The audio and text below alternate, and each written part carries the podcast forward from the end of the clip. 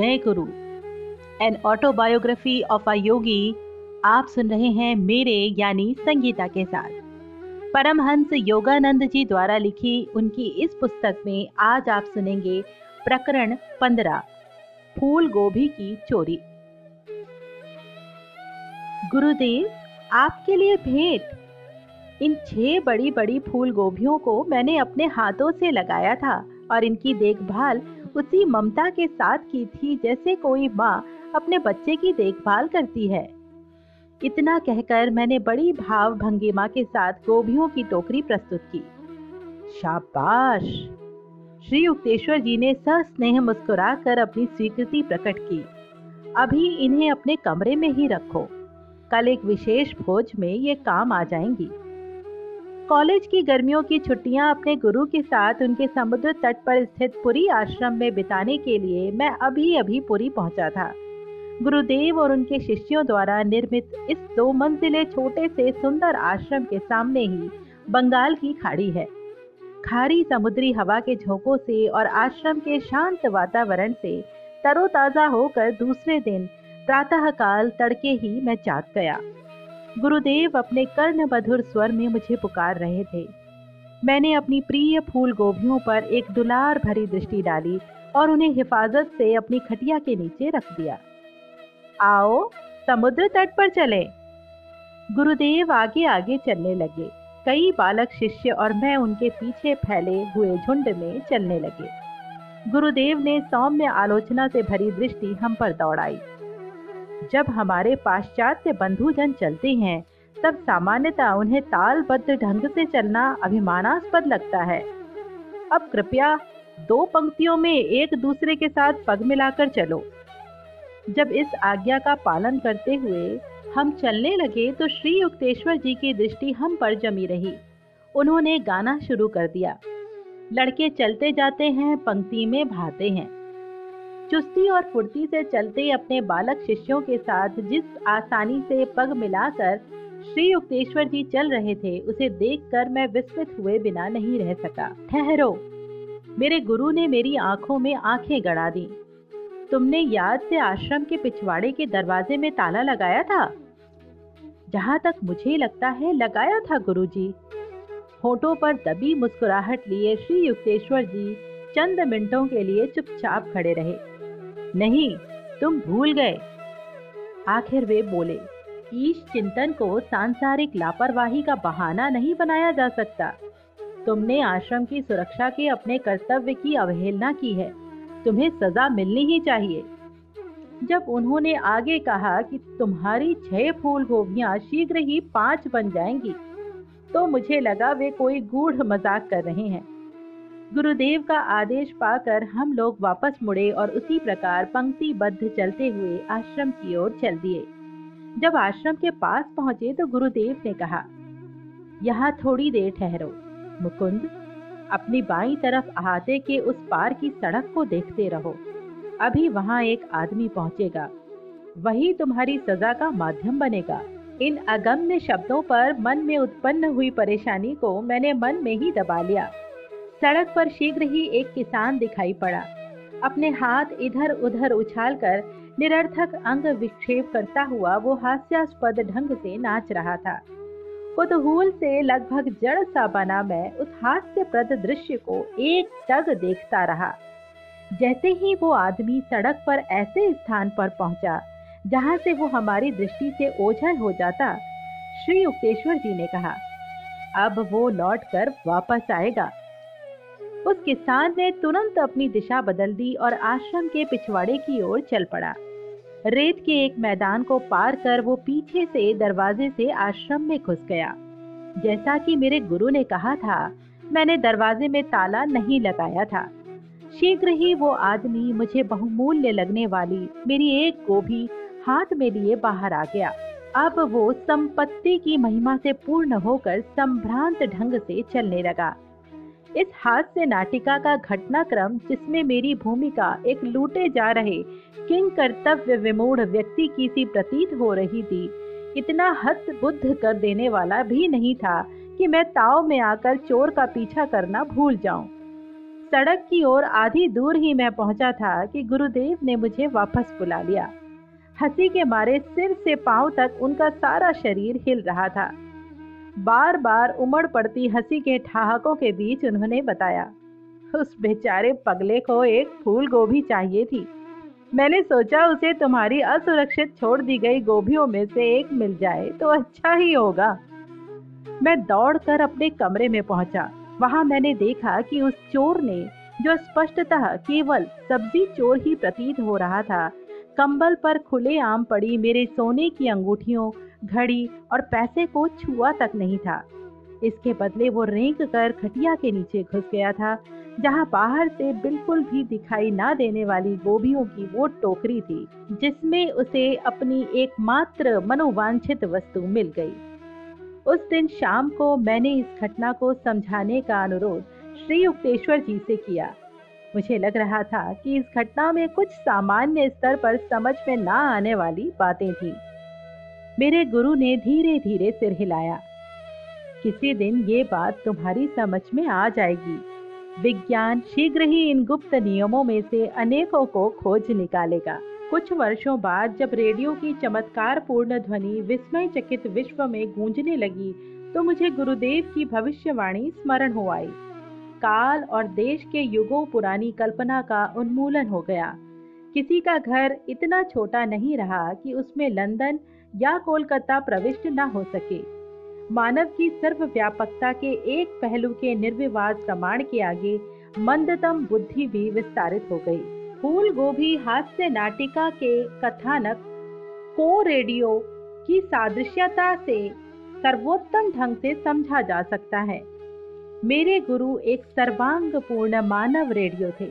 विचार और कुछ न होकर केवल आकाश, यानी ईथर में संचरण करने वाले सूक्ष्म स्पंदन है।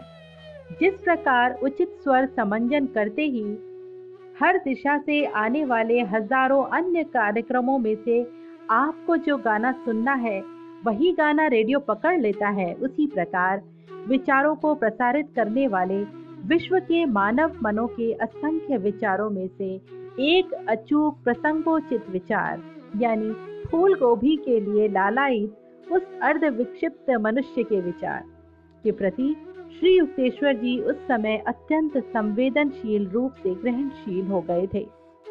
समुद्र तट की ओर चलते समय जैसे ही गुरुदेव ने उस किसान की साधारण लालसा के विचार को पकड़ा वैसे ही वे उस लालसा की पूर्ति करने के लिए तैयार हो गए।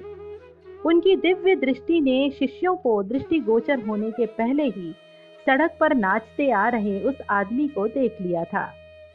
आश्रम के दरवाजे में ताला लगाने की मेरी भूल से गुरुदेव को मुझे अपनी प्रिय गोभियों में से एक से वंचित कर देने का सहज बहाना मिल गया था। इस प्रकार एक ग्राही यंत्र का काम करने के बाद श्री युक्तेश्वर जी ने अपनी अत्यंत शक्तिशाली इच्छा शक्ति को प्रयुक्त कर एक प्रसारण यंत्र का काम किया। उस भूमिका में उन्होंने उस मनुष्य को अपनी दिशा बदलने और केवल एक फूल गोभी के लिए एक निश्चित कमरे में जाने का सफलतापूर्वक निर्देश दिया। अंतर ज्ञान आत्मा का मार्गदर्शन है, जो मनुष्य के मन में तब स्वाभाविक रूप से प्रकट होता है जब वह शांत होता है। लगभग हर व्यक्ति को कभी न कभी कोई सच्चा पूर्व संकेत मिलने का अनुभव है, जिसका कोई स्पष्टीकरण नहीं होता, या कभी न कभी लगभग हर व्यक्ति ने किसी दूसरे व्यक्ति को अपने विचार ऐसे के ऐसे संप्रेषित किए हैं। चंचलता और अशांति की खरखराहट से मुक्त हुआ मानव मन जटिल रेडियो यंत्रावली के समस्त कार्य करने में समर्थ हो जाता है। जिसमें वो विचारों को भेज भी सकता है और ग्रहण भी कर सकता है, तथा अवांछनीय विचारों को अंदर आने से रोक भी सकता है। जिस प्रकार किसी रेडियो प्रसारण केंद्र की शक्ति, वो कितनी विद्युत शक्ति को काम में ला सकता है, उस पर निर्भर करती है, उसी प्रकार मनुष्य रूपी रेडियो की परिणामकारिता हर व्यक्ति में विद्यमान इच्छा शक्ति पर निर्भर करती है। सभी विचार हमेशा के लिए ब्रह्मांड में स्पंदित होते रहते हैं। गहन एकाग्रता के द्वारा सिद्ध पुरुष किसी भी मनुष्य के विचारों को जान सकता है, चाहे वो मनुष्य जीवित हो या मृत। विचार किसी व्यक्ति में नहीं, बल्कि सृष्टि में अवस्थित है। किसी सत्य का सृजन नहीं किया जा सकता, केवल उसे जाना जा सकता है। मनुष्य के गलत विचार, उसके विवेक की छोटी बड़ी त्रुटि के परिणाम है। योग विज्ञान का लक्ष्य मन को शांत करना है, ताकि विकार रहित होकर वो अंतरवासी परमात्मा की अमोघ मंत्रणा सुन सके। रेडियो और टेलीविज़न के कारण लक्ष्य लक्ष्य लोग घर बैठे ही सुदूर स्थित लोगों की आवाज़ तक्षण सुन सकते हैं और उन्हें देख भी सकते हैं। जो इस बात का प्रथम अस्फुट सा वैज्ञानिक संकेत है कि मनुष्य सर्वत्र व्याप्त आत्मा है। यद्यपि अहंकार बर्बरतम तरीकों से उसे अपना दास बनाए रखने का यत्न करता है, तथापि मनुष्य किसी स्थान में आबद्ध शरीर नहीं, बल्कि तत्व रूप से सर्वव्यापी आत्मा है। इतनी अविश्वसनीय ढंग से मेरी गोभी की चोरी हो जाने के कुछ ही दिन बाद एक बड़ी ही विनोदी घटना घटी। मिट्टी के तेल का एक दिया ढूँढने पर भी नहीं मिल रहा था। अपने गुरु की सर्वदर्शी अंतर्दृष्टि का हाल ही में परिचय मिलने से मैंने सोचा कि वे प्रदर्शित कर देंगे कि उस दिए को ढूंढना उनके लिए बच्चों का खेल है। गुरुदेव मेरे मन की बात ताड़ गए। अति गंभीरता का दिखावा करते हुए उन्होंने सब आश्रम वासियों से पूछताछ की। एक बाल शिष्य ने स्वीकार किया कि उसने पिछवाड़े के आँगन में स्थित कुएँ पर जाने के लिए उस दिए का उपयोग किया था। श्री युक्तेश्वर जी ने धीर गंभीर स्वर में आदेश दिया, उस दिए को कुएँ के पास खोजो, मैं दौड़कर वहाँ पहुँचा। दिया नहीं छोटा सा मुँह बनाकर अपने गुरु के पास लौट आया। अब वे मेरी प्रत्याशा धूल में मिलने पर बिना किसी खेत के ज़ोर ज़ोर से हंस रहे थे। अफसोस कि मैं तुम्हें खोए हुए दिए तक नहीं पहुँचा सका। मैं कोई ज्योतिषी तो हूँ नहीं। उनकी आँखें चमक उठी थी। उन्होंने आगे कहा, मैं तो ठीक से शेरलक होम्स भी नहीं हूँ। मैं समझ गया कि गुरुदेव किसी के कहने से या तुच्छ बातों में अपनी शक्तियाँ कभी प्रदर्शित नहीं करेंगे। हँसी खुशी कई सप्ताह तेज़ी से बीत गए। श्री युक्तेश्वर जी का एक नगर संकीर्तन शोभा यात्रा निकालने का विचार था। उन्होंने मुझसे नगर की सड़कों तथा समुद्र तट से शिष्यों की शोभा यात्रा ले जाने के लिए कहा। उत्सव यानी कर्क संक्रांति दक्षिणायन प्रारंभ के दिन प्रातः काल से ही भीषण गर्मी थी। गुरुजी, मैं शिष्य मंडली को नंगे पाँव उस अंगारों की तरह तप्त रेत पर कैसे ले जा सकूँगा? मैंने हताश होकर पूछा। मैं तुम्हें एक गुप्त बात बताता हूँ। प्रभु, एक मेघ छत्र भेज देंगे। तुम सब सुखद वातावरण में चलोगे। गुरुदेव ने कहा, मैंने खुशी खुशी शोभा यात्रा की तैयारी की। हमारा दल आश्रम से सत्संग की पताका लेकर रवाना हुआ। उस पताका की परिकल्पना श्री युक्तेश्वर जी द्वारा तैयार की गई थी, जिस पर तृतीय नेत्र या दिव्य चक्षु का प्रतीक बना हुआ था। जैसे ही हम लोग आश्रम से बाहर निकले, मानो जादू से आकाश मेघा छन्न हो गया। देखने वालों के मुँह से भी आश्चर्योद्गार निकल पड़े। जब वर्षा की हल्की बौछार भी हो गई, जिससे नगर की सड़कें और समुद्र तट की तप्त रेत भी शीतल हो गई। दो घंटों की संकीर्तन यात्रा के दौरान सुखद बूंदें पड़ती रहीं। जिस क्षण हमारा दल आश्रम में लौट आया, उसी क्षण बादल और वर्षा दोनों लुप्त हो गए। गुरुदेव के पास जाकर जब मैंने कृतज्ञता व्यक्त की तो उन्होंने कहा, देखा, भगवान हमारा कितना ध्यान रखते हैं। वे सबको प्रत्युत्तर देते हैं और सबका काम करते हैं। जैसे उन्होंने मेरी प्रार्थना पर वर्षा भेज दी, वैसे ही वे किसी भी भक्त की कोई भी सच्ची इच्छा पूर्ण करते हैं। लोग कदाचित ही समझ पाते हैं कि भगवान कितनी बार प्रायः उनकी प्रार्थनाओं को पूर्ण करते हैं। भगवान कुछ गिने चुने लोगों की ही सुनते हैं, ऐसा नहीं है। बल्कि जो भी श्रद्धा से उनके चरणों में जाता है, उस प्रत्येक मनुष्य की प्रार्थना वे स्वीकार करते हैं। उनकी संतानों को अपनी सर्वव्यापी परम पिता की प्रेम पूर्ण कृपालुता में अटल विश्वास रखना चाहिए। श्री युक्तेश्वर जी संपात और अयन संधि के दिन चार वार्षिक उत्सवों का आयोजन करते थे। इन अवसरों पर आसपास के और दूर दूर से भी उनके शिष्य एकत्रित होते थे। मकर संक्रांति का आयोजन श्री रामपुर में होता था। मैंने सर्वप्रथम जब इसमें भाग लिया तो उससे मुझे एक स्थायी कल्याणकारी लाभ हुआ। प्रातःकाल सड़कों पर नंगे पाँव शोभा यात्रा के साथ उत्सव आरंभ हुआ। सैकड़ों शिष्य मधुर स्वर में भजन कीर्तन कर रहे थे। कुछ वादक, बांसुरी और खोल करताल पर उनकी संगत कर रहे थे। हमारी गूंजती हरि नाम स्तुति की ध्वनि को सुनकर नगर जन खुशी से अपने नीरस कर्तव्यों को छोड़कर रास्ते में पुष्प वृष्टि कर रहे थे। अनेक रास्तों से घूमते हुए ये शोभा यात्रा आश्रम के आँगन में आकर समाप्त हुई। वहाँ हम अपने गुरु को चारों ओर से घेर कर नाम गान करते रहे। उस समय ऊपर के बरामदों से कुछ शिष्य हम सब पर गेंदे के फूल बरसा रहे थे। बहुत से अतिथि आश्रम में ऊपर गए, जहाँ उन्हें पनीर और संतरे से बनी खीर नुमा मिठाई दी गई। मैं अपने गुरु बंधुओं की ओर चला गया, जो आज रसोइयों का काम कर रहे थे। इतनी बड़ी संख्या में जब लोग आते थे तब खाना बाहर खुली जगह में ही बड़े बड़े हंडों में बनाना पड़ता था। ईट मिट्टी के चूल्हों में जलने वाली लकड़ियों से धुआँ उठ रहा था, जिससे आँखों में पानी आ रहा था। पर हम अपने काम में प्रसन्नता पूर्वक लगे हुए थे। भारत में धार्मिक उत्सवों को कभी कष्टकर नहीं माना जाता। प्रत्येक भक्त अपना अपना योगदान देता है। कोई पैसा देता है, कोई चावल या सब्ज़ियाँ अथवा कोई व्यक्तिगत परिश्रम की सेवा अर्पण करता है। भोज की तैयारी की हर छोटी मोटी बात का स्वयं ध्यान रखने के लिए शीघ्र ही गुरुदेव भी हम लोगों के बीच आ पहुँचे। हर क्षण व्यस्त रहते हुए भी वे अत्यंत फुर्तीले युवा शिष्यों के साथ साथ परिश्रम कर रहे थे। ऊपर की मंजिल पर हारमोनियम और खोल की संगत के साथ संकीर्तन चल रहा था। श्री युक्तेश्वर जी कौतुक के साथ उसे सुन रहे थे। उन्हें संगीत का पूर्ण ज्ञान था। वे बेसुरा गा रहे हैं। गुरुदेव रसोइयों को छोड़कर संगीत वालों के बीच पहुँच गए।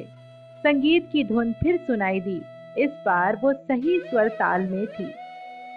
संसार में संगीत विज्ञान की सबसे पहली जानकारी सामवेद में उपलब्ध है। भारत में संगीत, चित्रकला एवं नाट्य कला को दैवी कलाएँ माना जाता है। अनादि अनंत त्रिमूर्ति ब्रह्मा, विष्णु और शिव आद्य संगीतकार थे। शास्त्र पुराणों में वर्णन है कि शिव ने अपने नटराज या विराट नर्तक के रूप में ब्रह्मांड की सृष्टि, स्थिति और लय की प्रक्रिया के नृत्य में लय के अनंत प्रकारों को जन्म दिया। ब्रह्मा और विष्णु करताल और मृदंग पर ताल पकड़े हुए थे। विद्या की अधिष्ठात्री देवी सरस्वती को सभी तार वाद्यों की जननी वीणा को बजाते हुए दिखाया गया है। हिंदू चित्रकला में विष्णु के एक अवतार कृष्ण को बंसी बजैया के रूप में चित्रित किया गया है। उस बंसी पर वे माया में भटकती आत्माओं को अपने सच्चे घर को लौट आने का बुलावा देने वाली धुन बजाते रहते हैं। राग रागिनिया या सुनिश्चित स्वर क्रम हिंदू संगीत की आधार शिलाएँ हैं। छह मूल रागों की 126 शाखाएँ उप शाखाएँ हैं, जिन्हें रागिनिया यानी उनकी पत्नियाँ और पुत्र कहते हैं। हर राग के कम से कम पाँच स्वर होते हैं। एक मुख्य स्वर, वादी या राजा। एक आनुषंगिक स्वर, यानी संवादी या प्रधानमंत्री। दो या अधिक सहायक स्वर, यानी अनुवादी या सेवक, और एक अनमेल स्वर, यानी विवादी या शत्रु। छह रागों में से हर एक राग की दिन के विशिष्ट समय और वर्ष की विशिष्ट ऋतु के साथ प्राकृतिक अनुरूपता है, और हर राग का एक अधिष्ठाता देवता है, जो उसे विशिष्ट शक्ति और प्रभाव प्रदान करता है। इस प्रकार हिंडोल राग को केवल वसंत ऋतु में उषा काल में सुना जा सकता है। इससे सर्वव्यापक प्रेम का भाव जगता है। दीपक राग को ग्रीष्म ऋतु में सांध्य बेला में गाया जा सकता है। इससे अनुकंपा या दया का भाव जागता है। मेघ राग वर्षा ऋतु में मध्यान्ह काल के लिए है। इससे साहस जागता है। भैरव राग अगस्त, सितंबर, अक्टूबर महीनों के प्रातः काल में गाया जाता है। इससे शांति उत्पन्न होती है। श्री राग शरद ऋतु की गोधुली बेला में गाया जाता है। इससे विशुद्ध प्रेम का भाव मन पर छा जाता है। मालकौंस राग शीत ऋतु की मध्य रात्रि में गाया जाता है। इससे वीरता का संचार होता है। प्राचीन ऋषियों ने प्रकृति और मानव के बीच ध्वनि संबंधों के इन नियमों को खोज निकाला, चूँकि प्रकृति नाद, ब्रह्म या प्रणव झंकार या ओंकार ध्वनि का घनीभूत रूप है। अतः मनुष्य विशिष्ट मंत्रों के प्रयोग द्वारा सारी प्राकृतिक अभिव्यक्तियों पर नियंत्रण प्राप्त कर सकता है। इतिहास में 16वीं शताब्दी के बादशाह अकबर के दरबारी गायक तानसेन की उल्लेखनीय शक्तियों का वर्णन है। एक बार दिन में ही बादशाह ने उन्हें एक रात्रिकालीन राग गाने का आदेश दिया तो तानसेन ने एक मंत्र का प्रयोग किया, जिससे महल के सारे परिसर में तक्षण अंधेरा छा गया। भारतीय संगीत में स्वर सप्तक को 22 श्रुतियों में विभक्त किया गया है। स्वर के इन सूक्ष्म अंतरालों के कारण संगीत की अभिव्यक्ति में छोटे छोटे भेद भी संभव हो जाते हैं, जो बारह श्रुतियों के पाश्चात्य स्वर क्रम में दुष्प्राय होते हैं। हिंदू पुराणों में सप्तक के सात मूल स्वरों का एक एक रंग तथा किसी पक्षी या पशु के प्राकृतिक स्वर के साथ संबंध बताया गया है। सा का हरे रंग और मोर के साथ, रे का लाल रंग और चातक पक्षी के साथ ग का सुनहरे रंग और बकरे के साथ म का पीली छटा वाले श्वेत रंग और सारस पक्षी के साथ, प का काले रंग और कोकिला के साथ, ध का पीले रंग और घोड़े के साथ नीका सभी रंगों के मिश्रण और हाथी के साथ भारतीय संगीत में बहत्तर थाट या आधार स्वर समूह हैं। संगीतज्ञ के लिए किसी राग को लेकर उस राग की सीमा के अंतर्गत अपनी प्रतिभा के अनुसार संगीत निर्माण करने की अनंत संभावनाएँ रहती हैं। वो उस राग के भाव को केंद्र में रखकर उसके चारों ओर अपनी मौलिकता की सीमा तक उसे सजाता है। हिंदू संगीतज्ञ पहले ही निर्धारित किए जा चुके स्वरों को पढ़ पढ़ कर संगीत का निर्माण नहीं करता। वो हर वादन या गायन के समय राग के ढांचे को नए सुरों के वस्त्र पहनाता है और ये प्रायः एक ही धुन को लेकर करता है, जिसमें वो सूक्ष्म स्वरों और लय के विभिन्न प्रकारों को बार बार प्रयुक्त कर उन्हें निखारता है। पाश्चात्य संगीत रचनाकारों में बाक ने स्वल्प विविधता के साथ सैकड़ों जटिल तरीकों से सुरों की पुनरावृत्ति की सुंदरता और उसकी शक्ति को पहचान लिया था। संस्कृत साहित्य में 120 तालों का वर्णन है। परंपरा के अनुसार हिंदू संगीत के प्रथम आचार्य माने जाने वाले भरत मुनि भारद्वाज के बारे में कहा जाता है कि उन्होंने कोकिला के गीत में ही बत्तीस तालों का शोध किया था। ताल या लय का मूल मानव शरीर की गति पर आधारित है।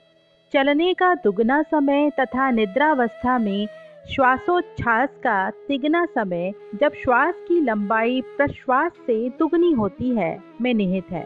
भारतवर्ष में प्राचीन काल से ही मानव के कंठ स्वर को ध्वनि का सर्वांग पूर्ण साधन माना गया है। अतः हिंदू संगीत प्रधानतः कंठ स्वर के तीन सप्तकों में ही प्रतिबद्ध है। इसलिए हिंदू संगीत में स्वर संगति एक साथ उत्पन्न होने वाले स्वरों का परस्पर संबंध की उपेक्षा स्वर क्रम यानी क्रमानुसार उत्पन्न होने वाले स्वरों का परस्पर संबंध पर बल दिया गया है। हिंदू संगीत स्वानुभूति पूरक आध्यात्मिक तथा व्यक्तिपरक कला है, जिसका लक्ष्य वाद्य वृंद की प्रतिभा प्रदर्शित करना नहीं, बल्कि परमात्मा के साथ अपना मेल बिठाना है। भारतवर्ष के सभी प्रख्यात गीतों की रचना भागवतों अर्थात ईश भक्तों द्वारा की गई है। संगीतज्ञ को संस्कृत में भागवतार कहते हैं, अर्थात जो भगवान का गुणगान करता है। संकीर्तन योग आध्यात्मिक साधना का एक प्रभावशाली प्रकार है, जिसमें मूल विचार और ध्वनि में तीव्र एकाग्रता तथा तन्मयता आवश्यक होती है। मानव स्वयं नाद ब्रह्म या ओम ध्वनि की एक अभिव्यक्ति है। इसलिए ध्वनि उस पर तत्काल प्रबल प्रभाव डालती है। पौवार्त्य और पाश्चात्य दोनों ही प्रकार का भक्ति संगीत मनुष्य में आनंद उत्पन्न कर देता है, क्योंकि इस प्रकार का संगीत मनुष्य के मेरुदंड में स्थित चक्रों में से किसी चक्र में उतने समय के लिए स्पंदात्मक जागृति उत्पन्न कर देता है। आनंद के उन क्षणों में उसे अपने ईश्वरीय मूल का अस्फुट सा स्मरण हो आता है। उत्सव के दिन श्री युक्तेश्वर जी की ऊपर की बैठक से आती संकीर्तन की ध्वनि, खाना बना रहे शिष्यों को चारों ओर उबलते, खोलते बर्तनों के बीच भी प्रेरणा दे रही थी। मेरे गुरु भाई और मैं आनंदित होकर हाथ से ताल बजाते हुए टेक गा रहे थे। सूर्यास्त तक हम लोगों ने अपने सैकड़ों अतिथियों को खिचड़ी, सब्ज़ी और चावल की खीर का भोजन करा दिया था। आँगन में हमने सूती दरिया बिछा दी थी। शीघ्र ही तारों से भरे आकाश के नीचे जन समूह बैठ गया और श्री युक्तेश्वर जी के अमृतमय ज्ञानोपदेश को मनोयोग पूर्वक सुनने लगा।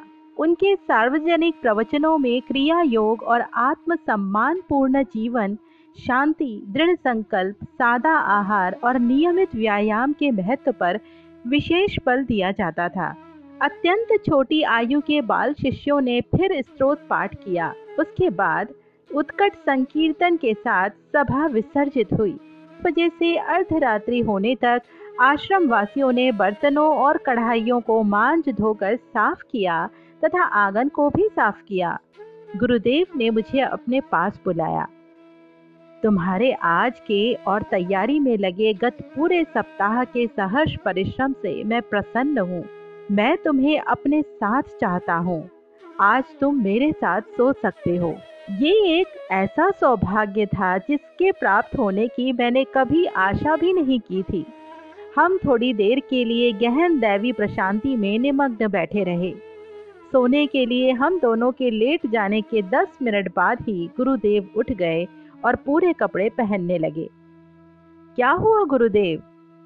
अपने गुरु के पास सोने के आनंद में अचानक विघ्नता का अंश आ गया। मुझे लगता है कुछ शिष्य ठीक से गाड़ियाँ ना मिलने के कारण अब कुछ ही समय में यहाँ पहुँचने वाले हैं। चलो हमें उनके लिए कुछ भोजन तैयार करके रखना चाहिए। गुरुजी, रात में एक बजे कोई नहीं आएगा। तुम सो जाओ। तुमने बड़ा कठिन परिश्रम किया है। पर मैं खाना बनाने जा रहा हूँ। श्री युक्तेश्वर जी का दृढ़ स्वर सुनते ही मैं पलंग से कूद पड़ा और उनके पीछे पीछे ऊपर के ही तल्ले पर अंदर की ओर की बालकनी से लगे रसोई घर में जा पहुँचा। इस छोटे से रसोई घर को हम दैनिक उपयोग में लाते थे। शीघ्र ही चावल और दाल उबल रहे थे। मेरे गुरु स्नेह पूर्वक मुस्कुराए। आज रात तुमने थकान और कठोर परिश्रम के भय को जीत लिया है। भविष्य में इनसे तुम्हें कभी परेशानी नहीं होगी। उनके श्रीमुख से आजीवन आशीर्वाद के शब्द निकले ही थे कि आँगन में पग ध्वनि सुनाई पड़ी। मैं दौड़कर नीचे गया और दरवाज़ा खोला तो शिष्यों का एक दल अंदर प्रविष्ट हुआ। उनमें से एक ने कहा, प्रिय बंधु, ऐसे समय गुरुदेव को कष्ट देना हमें अच्छा नहीं लगता, परंतु क्या करते? गाड़ियों के समय के बारे में हमसे भूल हो गई। पर हमने सोचा कि यहाँ तक आने के बाद अपने गुरु के दर्शन किए बिना लौट जाना भी उचित नहीं होगा। वे आप लोगों की प्रतीक्षा कर रहे हैं और आपके लिए भोजन भी बना रहे हैं। श्री युक्तेश्वर जी की स्वागत वाणी गूंज उठी। मैं विस्मय चकित अतिथियों को रसोई घर में ले गया। गुरुदेव मेरी ओर मुड़े। उनकी आँखों में चमक नाच रही थी। अब जब तुमने उनसे बातें कर ली हैं तो निश्चय ही तुम्हारे संदेह का निवारण हो गया होगा कि सचमुच उनकी गाड़ी छूट गई थी। आधे घंटे बाद मैं ईश तुल्य गुरु के पास सोने के सौभाग्य की सुखद आशा करता हुआ उनके पीछे पीछे उनके शयन कक्ष में पहुँच गया। प्रकरण पंद्रह यही समाप्त हुआ। सुनते रहिए an autobiography of a yogi मेरे यानी संगीता के साथ। जय गुरु।